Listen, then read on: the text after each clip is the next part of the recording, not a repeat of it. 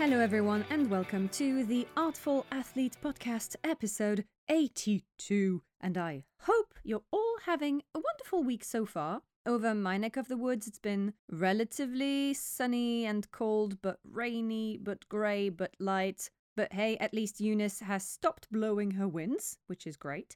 And on my side of town, we've had a few flying bins and tree branches. There's still some of these branches actually by the river, which kind of turns your run into an obstacle course. With the right soundtrack in your ears, this can make for a pretty entertaining run and an empowering run. With the right music, with the right increase in effort, the jumps, the pace, the tempo, something as perhaps as mundane as a run becomes an adventure, a hero's journey where you triumphantly land at the end, having overcome whatever you needed to overcome. You may be out of breath, you may be happy or unhappy about your performance, but you got through the trial. You've grown from this experience. And even if on some days it might not feel like this, you've given yourself power by pushing through, by listening to your body. You've empowered yourself through this experience. Empowerment was the theme this week on the Mindful Chat, and I invited over my, my dear friend and esteemed friend and mentor and coach, Chizu Sakamoto. In the episode, we go way back to our early days of her helping me out with my mathematic homework. if you haven't yet, I invite you to check out this episode and her YouTube and Instagram because she's finally expanding her reach and not just speaking to French speakers. She's now talking to us on an international scale. And I'm really, really, really freaking proud because we've been each other's support system for so many years. Like we we met, I was probably 12 years old, so that lets you know how long we've supported each other through all of our endeavors. And during this conversation, it was a wonderful moment to realize, oh yeah, we empower each other, not just our clients. We are our support system. If you want to head over to her Instagram, her YouTube, on that episode, you'll find all the links in the description box. That's Mindful Chat number 11. And after this conversation, it kind of seemed fit to keep it going today. Because I know and I see how the word empowerment is gaining a stronger presence in the media today, but it often gets connected simply to just confidence coaching. And yeah, absolutely. 100%. When you work on your power, you boost your confidence. But it's also more than that, I feel, because it's not just about feeling more confident or powerful as a result. It's about the journey. I know it can sound really cliche because that word has been used and overused, but it's true. For me, it's about the breakthroughs, the revelations, the, the study of your own abilities, of your achievements, the understanding and recognition of your past achievements, and your gifts.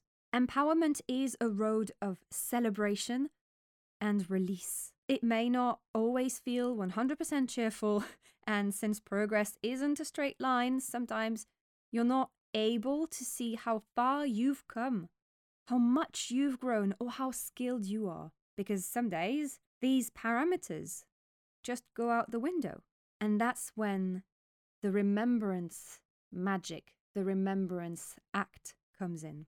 In the chat we had with Chizu, she said this empowerment is an act of remembrance. And dang, did this resonate? Dang, this is so true. Because think about it when, when you're experiencing a down, surely, and I do hope, at some point you've had a friend perhaps a colleague, a family member, someone you loved, lift you up by using words like, but look at what you've achieved.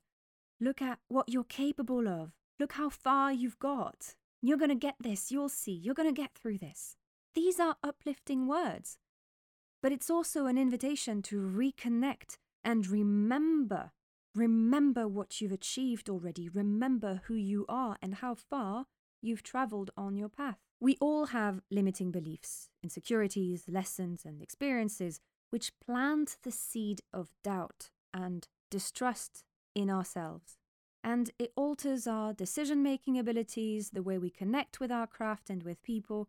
It stops us literally from being, and it stops us from shining in our truth. Ain't no need for labeling, ain't no need for fear. I mean, it's good to recognize fear and see what it's really trying to tell us. It's going through this experience that allows us to remember what we wanted in the first place, why we're unhappy.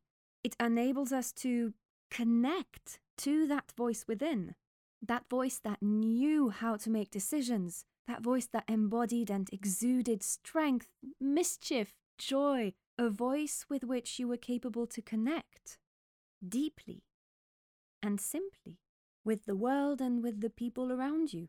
In our downs and moments of doubts, we struggle to hear that voice again, let alone trust it, but hearing it first. Gosh, that's the big first step. And it shows in the way we interact with life, in the way we experience the many conversations we have, the, the roles we take on.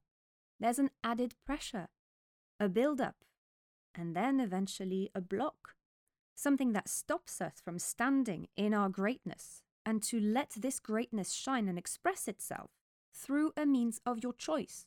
A lot of the time, when I interact with my clients, yes, we work on improving the breath, on releasing tension and pressure, and yes, I am very big on jaw release. You know this by now. Even more so now with the jaw surgery I had in November and the recovery process that comes with such a procedure. But a lot of the work we also do together is inner work. It's looking at the language you use to talk about yourself. It's identifying where the blocks are. It's using energetic tools of coaching like SRT, subconscious release technique. Make sure to check out the episode if you don't know what I'm talking about. It's important, I feel, to use stuff like breath work because one thought, one breath is the key when you're trying to connect to people, when you're trying to get the message through. If you're not breathing, if you're out of breath when you're trying to explain something to someone, you're going to get tired, and the person opposite is going to tune out at some point. I feel it's tremendously helpful and healing to look at your energy and using and using energy therapy like Lahochi, like the Golden Triangle. This helps clear the mental blocks. We together take the ego and the mental blocks it's created. We thank them for having been there because it's likely they protected you from something at a given time. But that stuff no longer serves you now. Lifting the mental and emotional blocks within is such an empowering moment and opportunity for growth, for learning. Having been through that experience many times myself, it feels you get closer to knowing who you are on the inside without relying on the influence of someone or of, I don't know, the degrees you've gathered, the titles you now take on in life as a professional and as a human brother, son, father, daughter, mother, whatever. You have an opportunity for getting to know yourself without all of these labels. You get to connect to the deepest parts of yourself, the place where the first impulse, the first dream, the first idea was born. Being able to develop this skill of diving into yourself is the best way to increase your ability to connect to the people around you. And then that fuels your speech because it's going to help you connect to your audience as well to the people you're trying to talk to. It's going to help you be more confident in your speech, be more confident in your craft, and trust your visions. You're working with your own source of energy, your own power, where your voice is born. Working with the breath helps you relax in your speech and stand confidently in conversation while you're recording, during vocal action. But also, it makes you a better listener. And if you're a good listener, you'll become a better speaker. You get to find your own language, and that's so exciting. As a linguist, for me, this is probably one of the most exciting moments.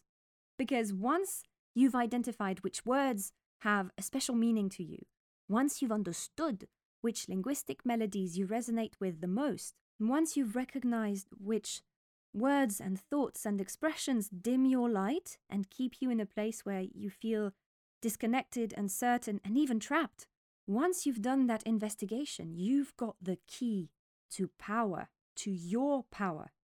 And so, using breath work, using energy therapy and release work, using vocal techniques, using grounding, food, using nature, using what is accessible to you right now, well, this means you're creating your very own utility belt full of tools to accompany you on your hero's journey. And an added bonus, you get to be the hero of your own story. And that, my friends, that's absolutely priceless.